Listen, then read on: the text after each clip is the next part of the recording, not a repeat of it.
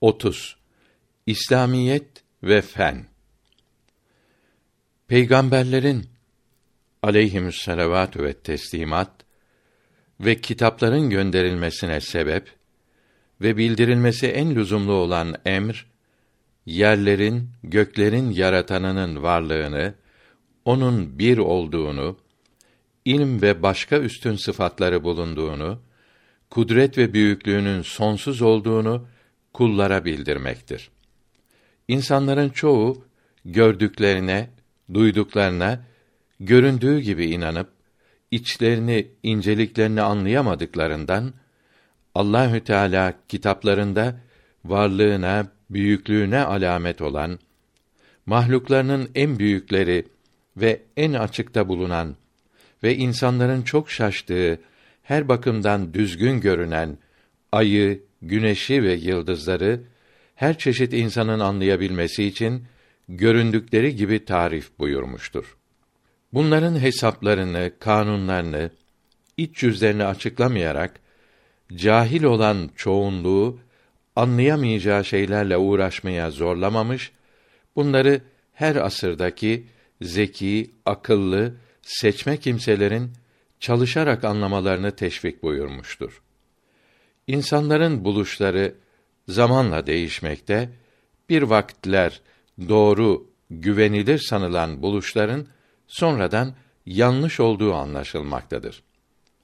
Her asrın insanları zamanlarındaki son buluşların doğru olacağına inandıkları için muhtelif asırlardaki insanların inanışları başka başka olmuş, bu inanışlar günah, küfr olmamıştır. Çünkü peygamberlerin aleyhisselam kitaplarına uymayan, bunlarda bildirilenleri inkar eden inanışlar suç olur. Cenab-ı Hak kullarını küfürden, suçtan korumak için herkesin anlayamayacağı, inanamayacağı fen bilgilerini kitaplarında açıklamayıp bunlara işaret buyurmuş, yer küresini, güneşi, gökleri göründükleri gibi anlatarak bunlardan ibret alınmasını, varlığının, büyüklüğünün anlaşılmasını emreylemiştir. Kadi Beydavi rahmetullahi aleyh Nahl suresinde kullarıma hikmet ile ve güzel vaaz ile beni tanıt. Mealindeki 125. ayet-i kerimeyi tefsir ederken anlayışlı, tahsilli olanlara fen bilgileriyle hislerine tabi olan cahil halka da görünenleri anlatmakla bildir demektir buyuruyor. Yahudi ve Hristiyanlar kitaplarında görünüşe göre bildirilenleri okuyunca hakikatleri de böyle sanarak yeryüzünü düz ve hareketsiz, güneşin bunun etrafında döndüğünü, göklerin yer üzerine çadır gibi kapatılmış olduğunu, Allahü Teala'nın insan gibi kürsüde oturup işleri yürüttüğünü sanmışlar. Tecrübeyle bulunan fen bilgileri bu inanışlarına uymadığından fen adamlarına dinsiz demişlerdir. Fen adamları bu haksız hüküm karşısında Yahudiliğe ve Hristiyanlığa saldırmıştır. Mesela din düşmanlığıyla tanınan William Draper İlm ile Dinin Çatışması adlı kitabında kainattan ayrı, kainata hakim, dilediğini yapabilen bir insan yoktur. Diyor ki bu sözü Allahü Teala'yı bir insan sanıp bunu inkar etmekte olduğunu göstermektedir. Bir yerinde de kainatta her şeye hakim bir kuvvet varsa da bu papazların inandığı ilah değildir diyerek Allahü Teala'nın fizik, kimya kuvvetlerinin en büyüğü olacağını zannettiğini göstermektedir. Görülüyor ki fen adamları arasında dinsiz olanlar ya papazların ve cahil halkın yanlış anladıkları şeylere haklı olarak saldırmış yahut zamanlarının fen bilgileri arasına sıkışıp kalmış olan kafalarıyla düşündüklerini, hayali inanışlarını inkar etmişlerdir. Eğer İslam alimlerinin Kur'an-ı Kerim'den çıkardıkları fenne bağlı bilgileri, bunların inceliğini, doğruluğunu okuyup anlasalardı, hepsi hakikati görüp seve seve Müslüman olurdu. Neml suresindeki meali şerifi dağları yerinde duruyor görüyorsun. Halbuki bunlar bulut gibi hareket etmektedir. Olan 88. ayet-i kerimesini Kadi Beydavi tefsir ederken yerinde duruyor gördüğün dağlar bulut gibi boşlukta hızla gitmektedir. Büyük cisimler bir cihete doğru hızlı gidince üstündekiler bunun hareket ettiğini duymaz buyurmaktadır. Fahreddin Razi Enbiya suresi 33. ayetinin tefsirinde ayın, güneşin, yıldızların felekte yani mihverleri ve yörüngeleri, mahrekleri etrafında döndüklerini Dahhak ve Kelbi'nin söylediğini yazmaktadır. Fahreddin Razi rahmetullahi teala aleyh Bakara suresi 29. ayetini tefsir ederken diyor ki: Hidaye fizik kitabının ve İsa Guci mantık kitabının yazarı olan Esirüddin Epheri rahmetullahi teala aleyh Batlemyus Ptoleme'nin Mecisti adındaki astronomi kitabını okuturdu. Bunu okutmasını hoş görmeyen biri Müslüman çocuklarına böyle ne okutuyorsun diye sorunca meali şerifi yerleri, gökleri, yıldızları, bitkileri ne güzel yarattığımızı görmüyorlar mı olan Kaf suresinin 6. ayetini tefsir ediyorum diyerek cevap vermiştir. İmam Razi Ebheri'nin bu cevabının doğru olduğunu tefsirinde yazmakta ve Allahü Teala'nın mahluklarını inceleyen fen adamları onun büyüklüğünü iyi anlar demektedir. Aynalarda ışıkların yansıması kanunlarını bulan Muhammed bin Hasan İbni Heysem'dir. Avrupalılar buna Al-Hazem derler. 354 miladi 965'te Basra'da tevellüt ve 430 miladi 1039'da Mısır'da vefat etmiştir. Matematik, fizik ve tıp ilimlerinde yüze yakın kitap yazmış, eserlerinin çoğu Avrupa dillerine tercüme edilmiştir. Türkistanlı Ali bin Ebil Hazm doktor idi. Tıp ilmindeki buluşlarını bildiren kitapları bu ilimde kıymetli kaynak olmuşlardır. Akciğerlerdeki kan deveranının şemasını ilk çizen budur. Din bilgilerinde de derin alim idi. İbnün Nefis ismiyle meşhur olup 607 miladi 1210'da Türkistan'da Karş şehrinde tevellüt 687 miladi 1287'de Mısır'da vefat etti. İslam cerrahlarından meşhur operatör Amr bin Abdurrahman Kirmani Endülüs hastanelerinde ameliyat yapardı. 458 miladi 1066'da orada vefat etti. Ebu Bekr Muhammed bin Zekeriya Razi rahmetullahi teala aleyh bir İslam tabibiydi. Göz ameliyatı yapanlardan biriydi yüze yakın eseri olup Berüs Sa, Kitabül Havi ve diğer kitapları tıp ilmine olan hizmetinin şahitleridir. Avrupa'da Razes ismiyle meşhurdur.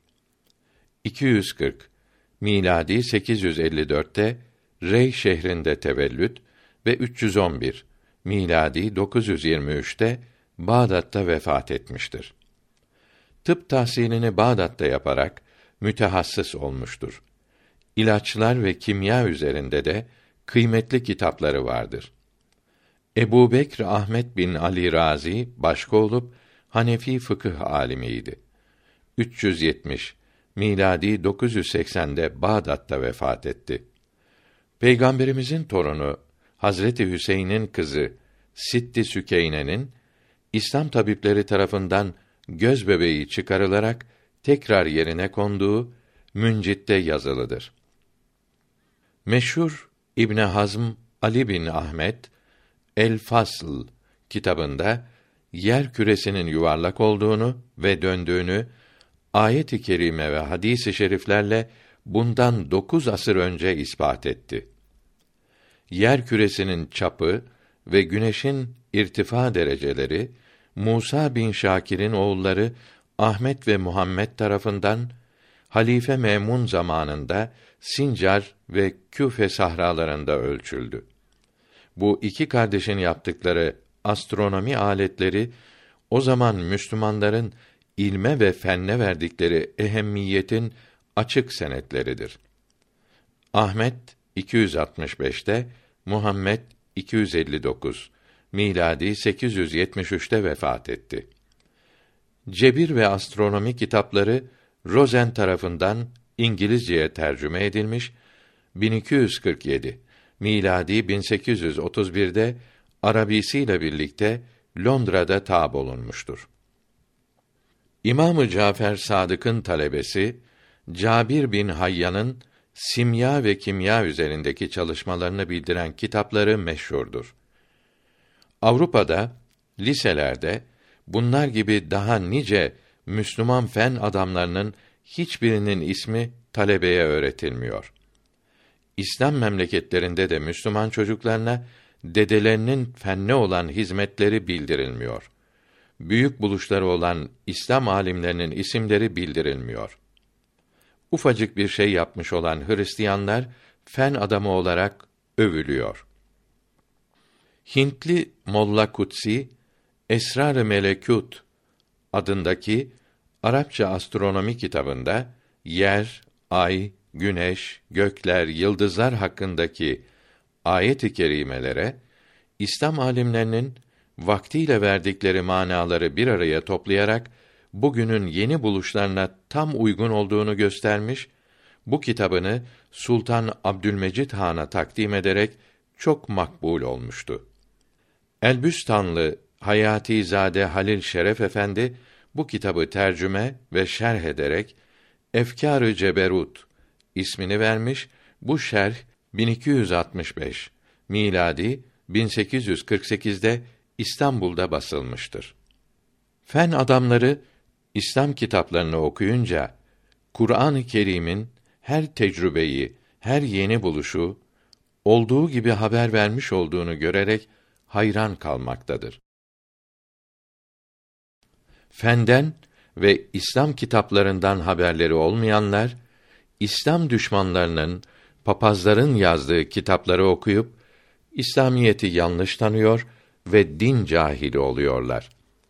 Böylece körü körüne İslam düşmanı kesilen bazı cahiller kendilerine şair, gazeteci, romancı, güzel sanatçı, hatta din adamı, İslam tarihi mütehassısı gibi isimler takarak çok çirkin, yalan, iftira dolu yazılarla gençleri dinsiz yapmaya uğraşıyorlar. Kendilerini de milleti de felakete sürüklüyorlar. Bu cahillerin bir kısmı da birkaç fen kitabı okuyup kendilerini fen adamı sanıyor. Avrupa'daki fen adamlarının Hristiyanlığa karşı haklı inkarlarını, itirazlarını çelik gibi sağlam olan İslam dinine bulaştırmaya yelteniyor. Bu fen taklitçileri düşünmüyor ki bir fen adamı çalıştığı fen kolunda hatta ihtisası olan branşta konuşursa sözü kıymetli olur. İhtisası dışında konuşması ve hele başka işlerdeki mütehassısların sözlerine karışması kıymetsiz olduğu kadar gülünç de olur. Fen adamı olmak insana her ilimde söz sahibi olmak selahiyetini vermez. İyi bir kimyacı herhangi bir doktorun koyduğu teşhisi bozamaz. İyi bir avukat herhangi bir kimyagerin raporunda fen hatası iddia edemez. İyi bir mühendis bir avukatın ihtisasına nüfuz edemez.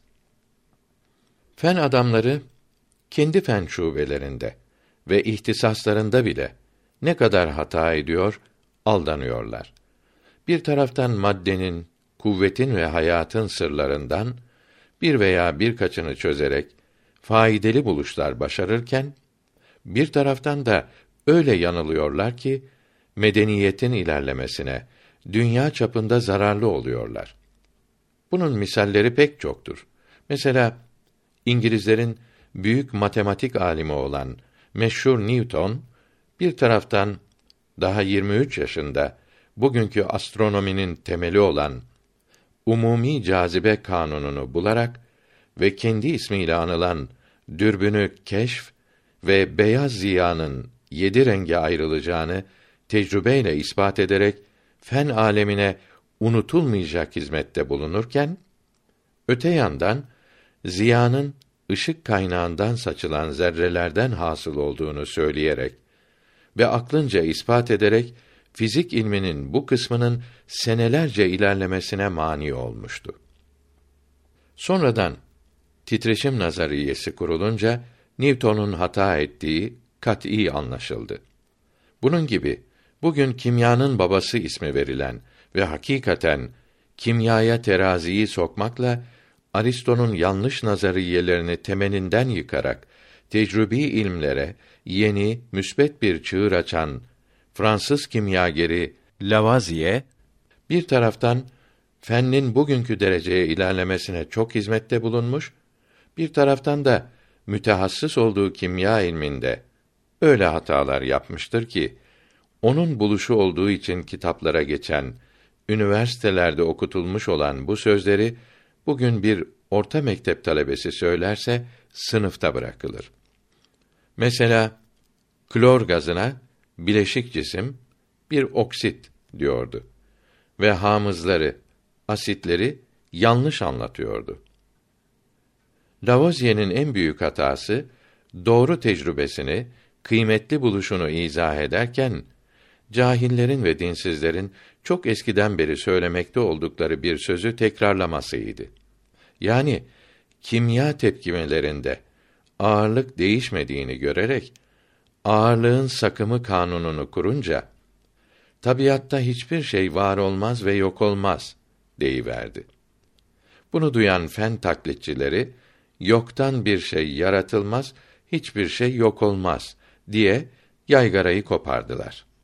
Fen kitabı diye çıkardıkları sayfeleri bu siyah yazılarla lekeleyip güya dini yıkıp İslamiyeti yere serdiler.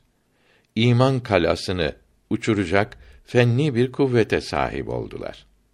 Halbuki Lavoisier her şeyin kimya ile olduğunu, Allahü Teala'nın da onun görebildiği kanun içinde kalacağını, bu kanundan başka hadiseler olmadığını sanarak bu hataya düşmüştü. Lavoisier adındaki bu kimyagerin kimya olaylarında maddenin artmadığını ve azalmadığını görmesi insanlar hiçbir şey var edemez ve yok edemez hakikatini meydana çıkarmaktadır. Başka din düşmanları gibi bu da tecrübesinden yanlış netice çıkararak dine saldırdı. Fakat böylece kendini lekeledi. Çünkü bugünkü fiziko kimya bilgisi kimyanın ulaşamadığı atomun derinliklerine girerek Lavoisier'in aldandığı ispat edilmiş, Einstein'ın relativite nazariyesi kütlenin korunması kanunu bile modifiye edilmiştir. Yani değiştirilmiştir. Bu suretle anlaşılmıştır ki madde Lavoisier'in sandığı gibi dünyanın temeli değildir. İşte fen adamları kendi ihtisaslarında bile böyle yanılmış ve insanlığa büyük zararlar da yapmıştır. Bu yanılmaları onların fen çerçevesi içindeki kıymetlerini ve ehemmiyetlerini azalttı demek istemiyoruz. Onları faydalı buluşlarıyla düşünerek fenne hizmetlerini övüyoruz. Fakat ihtisaslarında bile yanıldıklarını gösterip fen adamının ihtisası dışındaki ve hele tamamen başka, derin ve geniş olan din ilmindeki kuru düşüncelerinin, din büyüklerinin din ilmiyle dolmuş, din zevkiyle doymuş olan o hakiki büyüklerin sözleri yanında bir hiç olacağını göstermek istiyoruz. Hakiki bir fen adamı bu hakikati pek iyi kabul eder. Fakat para adamları yani para kazanmak, etiket kazanmak için adet üzere birkaç senelik ömrünü çürütüp birkaç şey ezberleyen fen yobazları sinema filminden farkı olmayan ruhsuz dimalarındaki birkaç basma ve komprime silik çizgileri fen sanarak fennin değil cehaletin verdiği bir cesaretle ve taşkınlıkla İslam'ın yüksek ilimlerine saldırarak helak oluyor ve insanlığı ebedi felakete sürüklüyorlar. Mesela bir fen adamı jeolojik tabakalar arasında bulduğu bir kemik parçasında tetkikler yaparak hayat üzerinde kıymetli bilgiler toplamaya uğraşırken beri taraftan fen yobazları radyodan veya bir broşürden bunu haber alıp insanların aslı olan maymunun kemikleri bulundu. İnsanların maymundan hasıl olduğu hakikat halini aldı. Yaygarasını basıyor. Saf Müslümanları aldatmaya çalışıyorlar. İngiliz fen adamı Darwin'in canlılar arasındaki hayat mücadelesi nazariyesini anlamayarak ve yanlış alarak Müslümanlığı yıkmaya bir silah yerinde kullanıyorlar.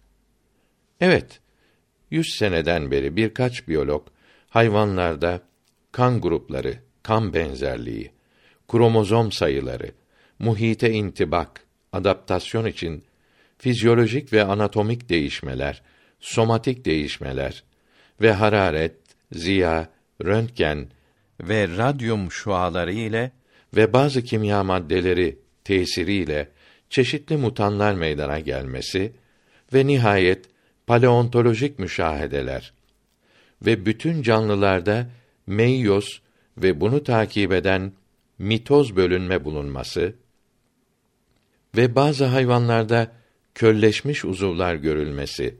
Mesela insanlarda apandis denilen kör bağırsak bulunması gibi ve çok hücreli hayvanların hepsinde rüşeym, embriyon teşekkül etmesi ve bir hayvanın embriyon devrelerini geçirirken çeşitli hayvan vasıflarını göstermesi. Mesela insan rüşeyminde pronefroz, mezonefroz, solungaç yarıkları gibi teşekküllerin görülmesi karşısında hayvan nevilerinin milyonlarca sene içinde basitten mükemmele doğru değiştiklerini yani evolution veya descendance denilen evrim bulunduğunu zannetti. Canlıların basitten mükemmele doğru değiştiğini ilk yazan Fransız doktoru Lamarck'tır. Lamarck miladi 1809'da neşrettiği Filozofi Zoolojik ismindeki kitabında canlıların bir asıldan türeyebileceğini yazdı. Fakat aynı asırdaki biyologlar Lamarck'ın verdiği misallerin hayvanların birbirlerine dönmesini değil, canlıların bulundukları muhite intibak etmelerini, adaptasyonu göstermekte olduğunu söylediler.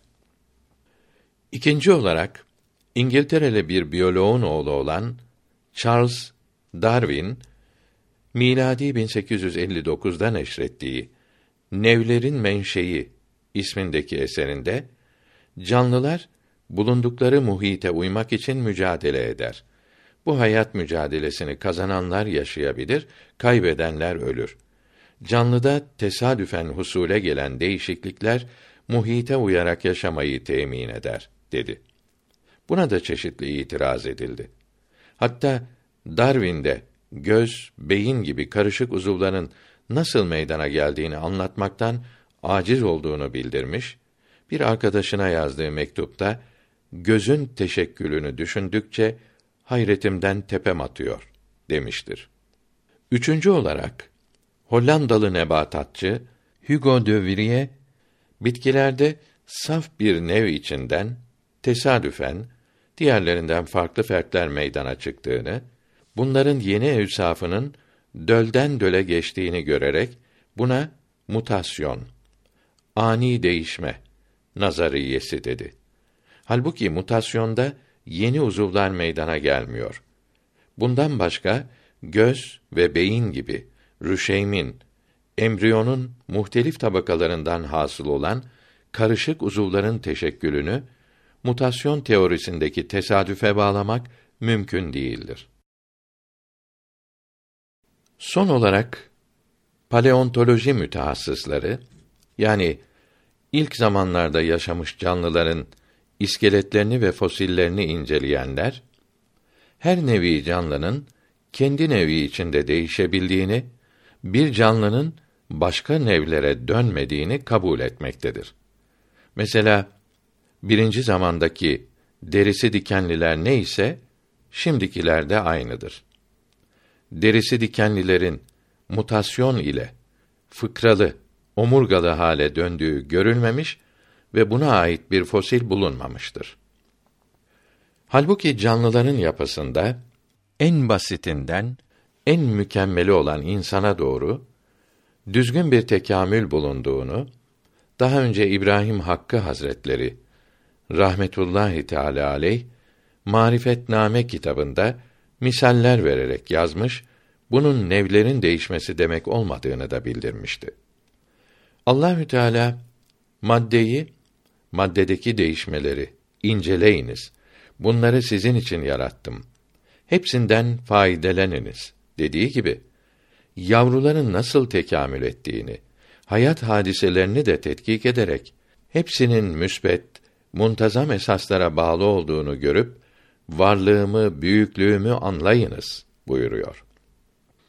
İslam dininin ilme ve fenne verdiği ehemmiyeti bilmeyen cahil fen taklitçileri İslamiyeti baltalamak, Kur'an-ı Kerim'e saldırmak için fizik, şimik, biyolojik ve astronomik olaylardan çürük düşünceler, bozuk fikirler çıkarıyor. Bu iftiralarını ilim, fen bilgisi diye gençliğin önüne sürerek Müslüman yavrularını aldatıyorlar. Halbuki fennin ilerlemesi, yeni yeni buluşlar, Allahü Teala'nın varlığını, bir olduğunu, kudretini ve ilmini daha ziyade meydana çıkarmakta, İslamiyeti desteklemektedir. İmanımıza saldıranlara aldanmamak için lise ve üniversitedeki fen bilgilerini iyi öğrenmek ve anlamak lazımdır. Hakiki fen adamları din düşmanlarının sözlerinin ne kadar çocukça ve cahilce olduğunu hep görmektedir. Dikkat edilirse yukarıdaki teorilerin hiçbirinde insanın maymundan hasıl olduğu söylenmemiş, fen adamlarının hatırına bile gelmemiştir. Evet, paleontolojik devirlerde canlılarda zamanla tekamül görülmekte fakat bu değişmeler her nevin içinde olmaktadır. Mesela dördüncü zamanın yeni tabakalarında Kromanyon ismi verilen insan iskeleti bulunmuştur. Bizim iskeletimizden farklı olduğu halde paleontoloji mütehassısları bunlara ilk insanlar demiştir. Diğer taraftan üçüncü zaman sonunda yaşayan antropoid denilen ve bugünkülere benzemeyen maymun iskeletleri bulunmuştur. Antropoloji mütehassısları bunların maymun olduğunu söylüyor. Fen taklitçileri yani zındıklar ise yaptıkları tercümelerde Kromanyon insanına ve antropoid maymununa insanın ceddi olan veya insanla maymun arasında geçit teşkil eden fosil diyorlar. Biyologlar insan ile hayvan arasındaki farkı yalnız madde bakımından inceliyor. Halbuki insan ile hayvanlar arasında en büyük fark insanın ruhudur. İnsanlarda ruh vardır. İnsanlık şerefi hep bu ruhtan gelmektedir. Bu ruh ilk olarak Adem aleyhisselama verildi. Hayvanlarda bu ruh yoktur. Maddicilerin, felsefecilerin bu ruhtan haberleri olmadığı için insanı maymuna yakın sanabilirler. İlk insanların şekli, yapısı maymuna benzese de insan insandır. Çünkü ruhu vardır. Maymun ise hayvandır. Çünkü bu ruhtan ve ruhun hasıl ettiği üstünlüklerden mahrumdur. Görülüyor ki insan ile hayvan tamamen ayrıdır. Aralarında hiçbir zaman bir geçit olamaz, birbirine dönemez. Halbuki hayvanlardan insana en yakın maymun olduğu asırlar önce İslam kitaplarında mesela İbn Haldun'un rahmetullahi teala aleyh tarihi mukaddemesinde ve Marifetname'nin 28. sayfasında yazılıdır. Behçetül Fetavada diyor ki, maymunlar eski insanlardan maymuna çevrilenlerin soyundan değildir. Maymunların insan soyundan olduğunu söylemek yanlıştır. Çünkü insandan çevrilen maymunlar üç günden çok yaşamadı. Yok edildiler. Bunun gibi hatırımıza gelen çeşitli misallerden ilim namına, fen hesabına utanarak şunu da söyleyelim ki amip denilen gözle görülmeyen bir hücreli canlılar amitoz ile yani stoplazma ve çekirdeği tam ortadan ikiye ayrılmak suretiyle ürer. Güney Amerika'da bir biyolog amibi stoplazma ve çekirdeğini ortadan keserek her iki parçanın yaşamaya devam ettiğini görmüş. Bu tecrübe zaten amibin üreme tarzına uygundur. Nerede kaldı ki bu tecrübe her zaman aynı neticeyi vermez. Bunu bir mecmuada okuyan bir matematikçi, bir hesap mütehassısı gençleri başına toplayarak Amerika'da amipler parçalanıp öldürüldükten sonra tekrar yaşatılıyor. Artık hayatın sırrı çözüldü. Ölü hücrelere can veriliyor. Bunu birkaç sene evvel okumuştum. Belki bugün daha ilerlemeler olmuştur. deyip fennin ölüleri dirilttiği, insanların haşa ölüye hayat verdiği, o halde fen ve tabiat haricinde bir kuvvet, bir yaratıcı bulunamayacağı, Allah fikrinin ilk insanlar, cahiller tarafından haşa uydurulmuş olduğu aşılanır ve gençler aldatılmaya çalışılırsa buna ne denilir? Dinsiz bir hesap mütehassısının sonsuzdan sonsuza kadar uzanan matematik sahasında İslamiyeti lekeleyecek bir nokta bile bulamadığı için başka fen kollarında anlayamadığı hadiselerden çıkardığı yanlış manalar ile hücuma geçmesi ne kadar şaşılacak ve acınacak bir haldir. Yüksek tahsil yapan bir insanın böyle alçak hareketleri yüksek tahsil ismini lekelemez mi? Alçak görgülü olan bile bu kadar cahilce konuşur mu? Fen adamlarının tecrübelerini, sözlerini işitip de kendi kurdukları yalanları, planları bu sözlerle maskeleyerek gençleri zehirlemeye, imanlarını çalmaya uğraşan din hırsızlarına fen yobazı denir. Fen yobazlarına aldanmamalıyız. İslam dininden haberi olmayan fen taklitçileri, fen yobazları gençleri aldatmak, dinden çıkarmak için yalan ve iftiralarla saldırıyorlar. Din adamlarına yobaz, gerici diyorlar. Din adamları fen düşmanıdır diyorlar. İslam kitaplarını okuyan, İslam dininin ileri üstün bilgilerini anlayan insaflı bir fen adamı bu yalanlara aldanmaz. Onların kötü niyetlerini, dost görünen sinsi düşman olduklarını hemen anlar ise de din bilgisi az olan ana baba yuvasından bilgi almayan zavallılar bu alçakların tuzaklarına düşmekte, felakete sürüklenmektedir. Mektep çocuklarını Avrupa'da matbaa yapılırken, kitaplar basılırken bizdeki sarıklı, sakallı, kara kafalılar matbaa günahtır, gavur icadıdır diyerek yaptırmadılar. Yıllarca geri kalmamıza sebep oldular. Müslümanlık çöl kanunu Türklüğe çok zararlı oldu diyerek dinsiz, imansız yetiştirmek istiyorlar. İslam düşmanlığı aşılıyorlar. İslamiyete ilm, fen, ahlak yolundan saldıramadıkları için böyle alçakça yalanlar düzüyorlar, körpe dimaları zehirliyorlar. Her iftiraları gibi bu sözlerinin de yalan olduğu meydandadır. Kara zihniyet dedikleri İslam alimlerinin en yüksek temsilcileri olan Osmanlı Şeyhülislamlarından 57.si Yenişehirli Abdullah Efendi rahmetullahi teala aleyh matbaa açmak, kitap basmak için kendisine soruldukta bakınız nasıl cevap vermiştir.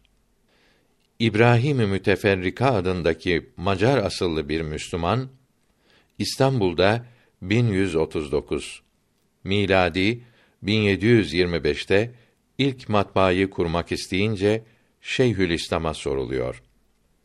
Kitap basma sanatını iyi bildiğini söyleyen bir kimse lügat, mantık, astronomi, fizik ve benzerleri alet ilimleri kitaplarının harflerini ve kelimelerini birer kalıba çıkarıp buradan kağıtların üzerine basarak bu kitapların benzerlerini elde ederim dese bu kimsenin böyle kitap basmasına İslamiyet izin verir mi? Şeyhülislam Abdullah Efendi cevabında kitap basma sanatını iyi bilen bir kimse bir kitabın harflerini ve kelimelerini birer kalıba çıkarıp buradan kağıtlara basmakla bu kitaptan az zamanda kolayca çok sayıda elde ediyor. Böylece çok ucuz kitap yazılmasına sebep oluyor. Faydalı bir iş olduğundan İslamiyet bu kimsenin bu işi yapmasına izin verir. Kitapta yazılı ilmi bilen birkaç kişi önce kitabı tasih etmelidir. Tasih ettikten sonra basılırsa güzel bir iş olur buyurmuştur. Bu cevap Behçetül Fetava kitabının Hazar ve Leps faslında yazılıdır. İslam dininin ilme, fenne nasıl kıymet verdiğini göstermektedir. Matbaa 851, miladi 1447'de, makinaları ise 1192, miladi 1778'de keşfedildi. Kağıt 130, miladi 747'de keşfedildi. Sultan II. Abdülhamit Han rahmetullahi teala aleyh zamanında yetişen din adamlarından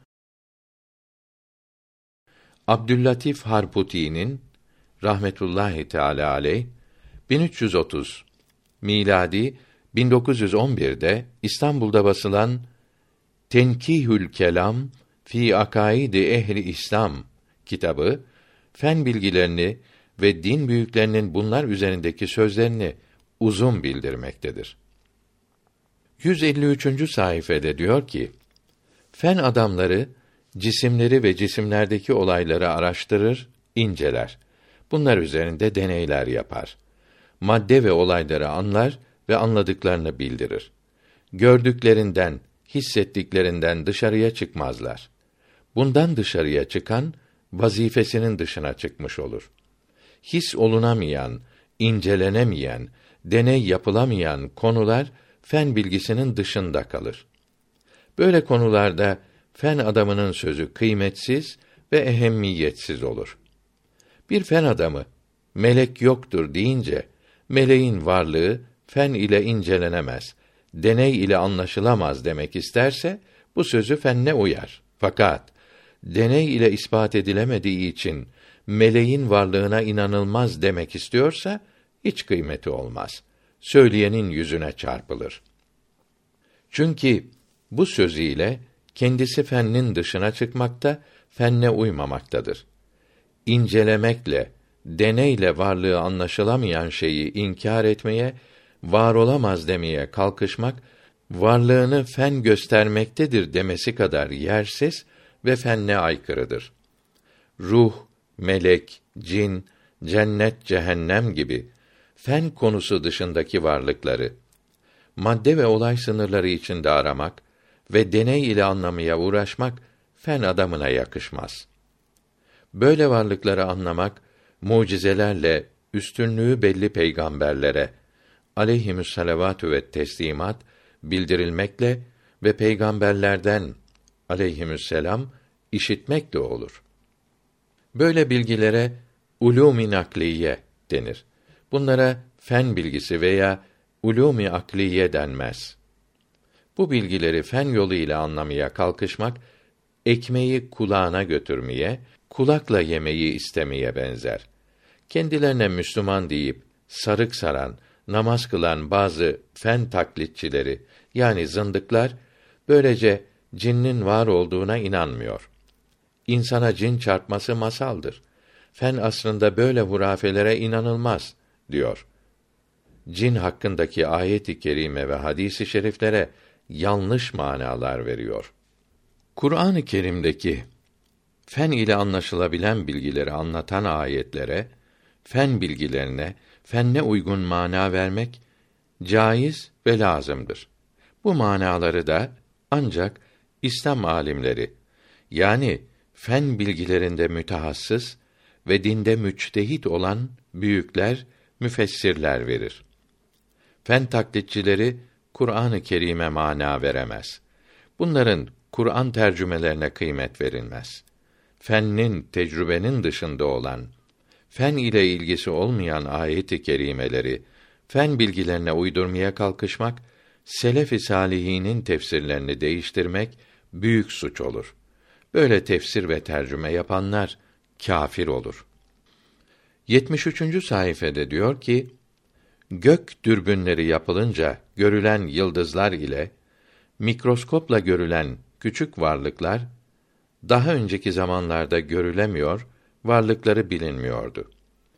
O zaman görülemediği için bu varlıklara yok demek yanlış, haksız olduğu gibi fen adamlarının bugünkü fen aletleri, fen bilgileriyle anlayamadıkları şeyleri ve hele fen madde bilgisi sınırları dışındaki varlıkları inkar etmesi, yok demesi de yersiz ve haksız olur. Fenne uymayan bir söz bir cahil sözü olur. Velhasıl hakiki fen adamları her zaman İslam dinine aşık olmakta, fen taklitçileri ise dini ve dünyayı anlayamayarak maddi ve manevi kıymetlere saldırıp nihayet göçüp cehenneme gitmektedirler. Kur'an-ı Kerim hakkında batılı meşhur bilginler, edipler hayranlıklarını daima açıklamışlardır. Dünyanın sayılı ediplerinden Göte, Kur'an-ı Kerim'in yalan yanlış Almanca tercümesini bile okuduktan sonra içindeki ifadelerin büyüklüğü, haşmeti karşısında hayran kaldım demekten kendini alamamıştır. İngiliz rahibi Bayford Smith Muhammed ve Muhammed'e bağlı olanlar adlı eserinde Kur'an üslup temizliği, ilim, felsefe ve hakikat mucizesidir demektedir. Kur'an-ı Kerim'i İngilizceye tercüme eden Arberi ise ne zaman ezan dinlesem bana bir mistik müzik gibi tesir eder demektedir. Marmadük Pistol ise Kur'an-ı Kerim için en taklid olunamaz senfoni, en sağlam bir ifade, insanları ağlamaya veya coşturmaya sevk eden bir kudret ifadesini kullanmıştır. Bunların yanında birçok batılı filozoflar, yazarlar, ilm ve siyaset adamları Kur'an-ı Kerim'den büyük bir takdir ve büyük bir hayranlıkla bahsetmektedirler. Lamartine bile Peygamberimiz sallallahu aleyhi ve sellem için filozof, hatip, peygamber, kumandan, yeni dogmalar koyan, muazzam bir İslam devleti kuran adamdır.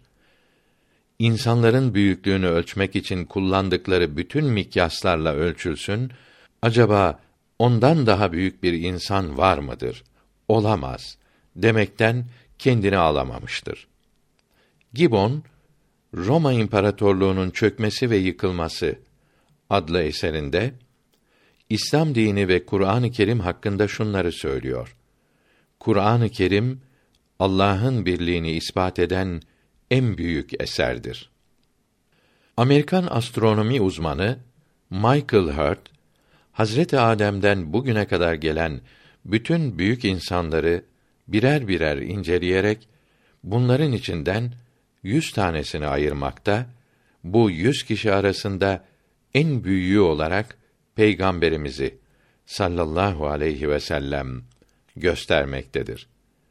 Onun kudreti kendisine Allah tarafından vahyedildiğine inandığı muazzam eser Kur'an'dan geliyor demektedir. Amerikan Chicago Üniversitesi profesörlerinden tanınmış psikoanaliz uzmanı Jules Masserman 1974 yılının 15 Temmuz'unda yayınlanan Time mecmuasının özel nüshasında Büyük liderler nerede? başlığı altında tarihte şimdiye kadar gelip geçmiş olan önderleri incelemekte, bunların psikoanalizini yapmakta ve bu liderlerin en büyüğünün Muhammed aleyhisselam olduğunu bildirmektedir. Dünyanın en büyük tabii ilimler alimlerinden biri olan Max Planck 1858 yılında Almanya'da Kiel şehrinde doğdu. İlk profesörlüğünü Kiel'de yaptı ve ondan sonra 1889'da Berlin Üniversitesi'nde çalışmaya başladı. Berlin'deki faaliyeti 30 sene kadar sürdü. 1947'de vefat etti. Max Planck özellikle ışıldama ile meşgul oldu. En büyük buluşu atomlardan çıkan enerji ışınlarının paketler, kvant halinde yayıldığını meydana çıkarması oldu. Planck bu buluşuna kvantlar teorisi adını verdi ve meydana gelen enerjiyi hesapladı.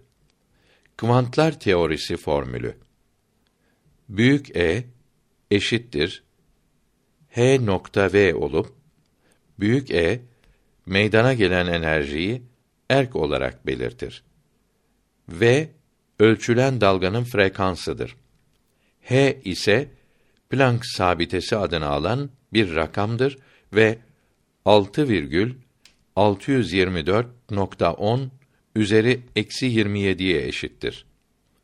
Böylece herhangi bir enerji dalgasının frekansıyla bu rakam çarpılacak olursa enerjiyi yukarıda söylediğimiz gibi erk cinsinden hesaplamak kabildir. Bu buluşu ona 1918'de fizik Nobel mükafatını kazandırdı. Max Planck diyor ki, gerek din ve gerek tabii ilimler üzerimizde kendisine erişmek kabil olmayan çok muazzam bir kudret bulunduğunu, bu kudretin dünyayı kurduğunu ve ona hükmettiğini ortaya koymaktadır. Ancak bu kudreti izah hususunda kullandıkları dil birbirinden farklıdır. Fakat her iki izah tarzı ayrı bile görünseler hakikatte birbirinin aynıdır. Bu iki izah birbirine zıt değildir. Bilakis birbirini tamamlarlar. Gerek din, gerek tabii ilimler bu alemi ancak mahiyetini hiçbir zaman anlayamayacağımız, insanların hiçbir zaman erişemeyecekleri bir kudretin yaratabileceğini kabul ederler. Bu muazzam kudretin bütün azametini biz bilemiyoruz ve hiçbir zaman bilemeyeceğiz. Onun kudretinin ancak en küçük bir parçasını ve dolaylı olarak öğrenebiliriz. Din bu kudreti ve yaratıcıyı tanımak ve insanları ona yaklaştırmak için kendine mahsus akla hitap eden semboller kullanır. Tabii ilimler ise bu kudretin tanınması için ölçü ve formüllerden faydelenir. Halbuki bu iki yolu birleştirecek olursak asıl o zaman bu yaratıcının ne büyük bir kudret sahibi olduğu meydana çıkar ve dinin Allah'ı ile tabii ilimlerin bu kudretin ancak küçücük bir kısmında yaptığı araştırma, ölçme ve formüller onun zatını ve büyüklüğünü meydana koyar. Din ile tabii ilimleri karşılaştıracak olursak hiçbir yerinde bunların birbirinden aykırı bir bilgi vermediğini görürüz. Gerek din, gerek tabii ilimler bir muazzam yaratıcı olmadan bu dünyanın kurulamayacağını kabul ederler. Tabii ilimlerin bulduğu bütün yenilikler bu muazzam yaratıcının varlığı ve büyüklüğü hakkında birer vesikadır. din ile tabii ilimler arasında hiçbir fark yoktur. Bazılarının sandığı gibi tabii ilimlerin tuttuğu yol ayrı değildir. Bugün ne yazık ki bazı insanlar tabii ilimlerin artık din ile hiçbir ilgisi kalmadığını sanırlar. Halbuki bu çok yanlıştır. Yukarıda izahına çalıştığım gibi tabii ilimler bilakis dini inanç ve düşünceleri takviye ederler. Tarihe bakılacak olursa dünyaya gelmiş olan büyük tabii ilim bilginlerinin dine çok bağlı oldukları görülür. Leibniz, Newton, Kepler çok dindar insanlardı. Esasen o zamanlar tabii ilim araştırmaları ancak kiliselerde, karanlık dünyaların izbelerinde, rahiplerin evlerinde yapılırdı. Ancak yavaş yavaş laboratuvarlar, çalışma enstitüleri, üniversite ilim merkezleri kurulduktan sonra din adamları ile tabii ilimler bilginleri birbirlerinden ayrıldılar ve ayrı çalışma usulleri tatbike başladılar. Zamanla bunların çalışma metotları birbirinden çok ayrılmış gibi göründü ve bunlardan beklenenler birbirinden farklı sanıldı. Halbuki bu iki yol ayrı ayrı istikametlere doğru birbirinden ayrılan, başka başka yerlere sapan iki yol değildir. Bilakis birbirine tamamiyle paraleldir. Aynı gayeye doğru giderler ve nasıl ki paralel hatlar sonsuzda birbiriyle birleşecekler ise din ile tabii ilimler de esas gaye sonsuzunda birbiriyle kucaklaşacaklardır. Yukarıdaki yazılar Max Planck'ın Der Strom von der Aufklärung bis zur Gegenwart kitabından alınmıştır. Kültürlü insanlar insafla düşündükleri zaman Allahü Teala'nın varlığına inanmak mecburiyetinde kalıyorlar. Doğru dürüst yapılmayan Kur'an-ı Kerim tercümelerinden bile hakiki dinin İslamiyet olduğunu itiraf ediyorlar. Tercümeler hiçbir zaman aslına uygun olamaz. Bu bakımdan İslamiyeti incelemek isteyen yabancılara İslam alimlerinin rahmetullahi teala aleyhim ecmaîn akaid kitapları tavsiye edilmelidir. Hakk'ın 104 kitabı ki nebiler üzre inmiştir. Kütüptür onların dördü, suhuf yüzü kelamullah. Zebur'u verdi Davud'a, dahi Tevrat'ı Musa'ya ve hem İncil'i İsa'ya getirmiş Cebrail vallah. Habibullah'a Kur'an'ı getirdi. Hacet oldukça 23 yıl itmam eyleyip kesildi vahyullah. Dahi hem nebiler hakkında bildim ismetü fitnet, nezafet hem emanet, sıdkla tebliğu hükmillah. Gadrle zembü humk ve kezbü ketmü hıyanetten münezzehtir, müberradır cemii enbiyaullah. Nebiler ismini bilmek, dediler bazılar vacip, 28'in bildirdi Kur'an'da bize Allah. Cemii enbiyanın evvelidir Hazreti Adem. Kamudan eftalu ahir Muhammed'dir Resulullah. İkisinin arasında kati çok enbiya gelmiş. Hesabın kimseler bilmez. Bilir anı hemen Allah.